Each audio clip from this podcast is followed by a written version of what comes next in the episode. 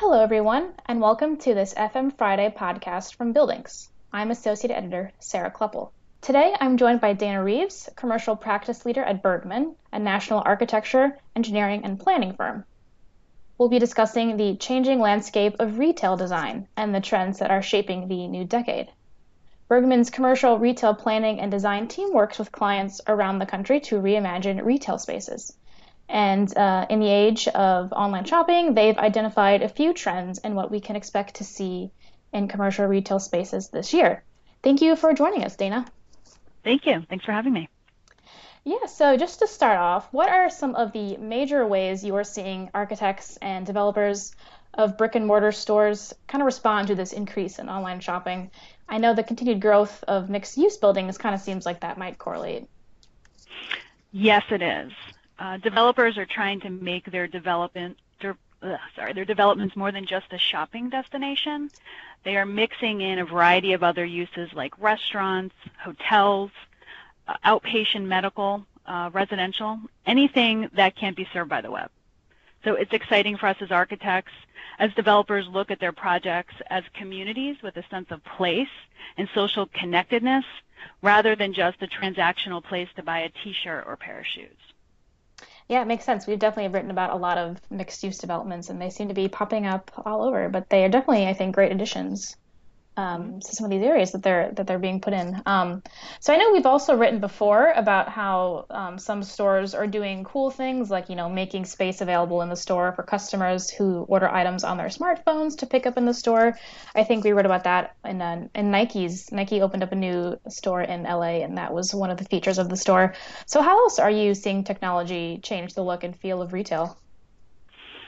Yes, um, is definitely changing both on the inside and also on the out. So think about like what we see. It starts like in the parking lot as we see electric charging stations, reserved parking spaces, and Uber and Lyft change the dynamics of driving and how the car interacts with the front doors how pickup spaces at the delivery doors in drive-throughs change the way parking lots are laid out. This is this is all things that we haven't seen before and are relatively very new.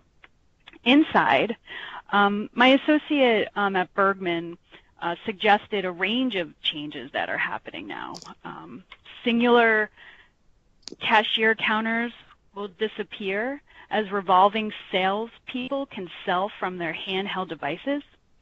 Back of house storage will shrink as same day deliveries may eliminate the need for so much storage or you know back of house areas may increase to accommodate 3D printing as they make what you want to buy right there, which would be pretty cool. Uh, you know, how does the ever-changing technology of augmented reality and virtual reality get integrated into the spaces without yearly disruptions of change. And cash may become a thing of the past. So these are all things that are changing retail as we know it today. Yeah, those are definitely some things that you just mentioned. I've, I feel like I've seen before in stores too already. Um, yeah, can you talk a bit about experiential design in retail? I know that's something the Bergmann team has seen in their in your guys' research. You know, kind of what that means, examples of it that you've seen, and maybe how it might affect the bottom line for retailers.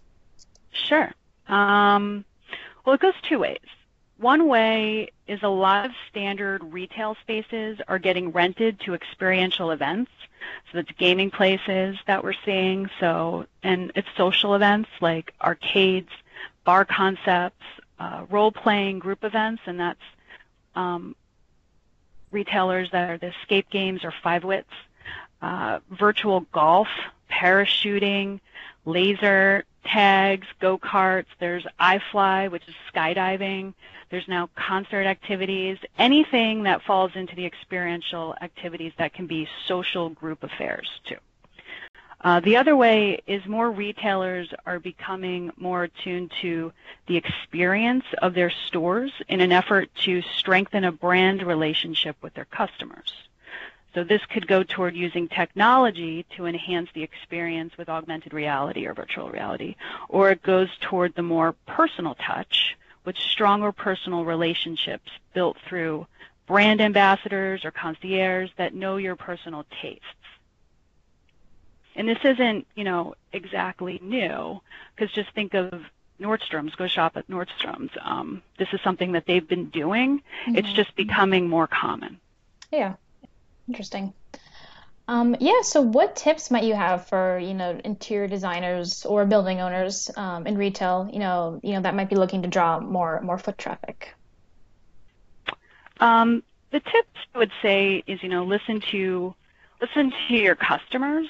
Um, just pay attention to, you know, really get a sense of the customers want and what they're not getting from the web and what you can provide um, in-house, in-house experiences. Um, pay attention to the trends.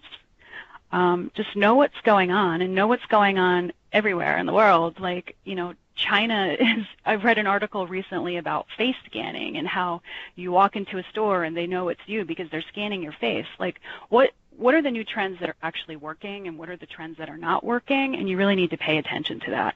And you got to travel to see what's going on in other places, in other places that are ahead of us. Yeah, interesting. The space scanning sounds interesting. um, but yeah, um, kind of scary. I know a little bit, yeah. Um, but yeah, you, you, know, you just mentioned, you know, thinking about what works and doesn't work. Um, kind of piggybacking off that, has anything really surprised you when it comes to seeing how the retail design um, and development landscape is changing? And, like anything in your research so far that's kind of really surprised you?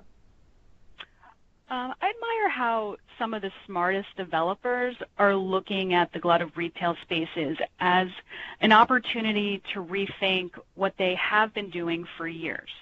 Before it was just a matter of building as much retail space as possible.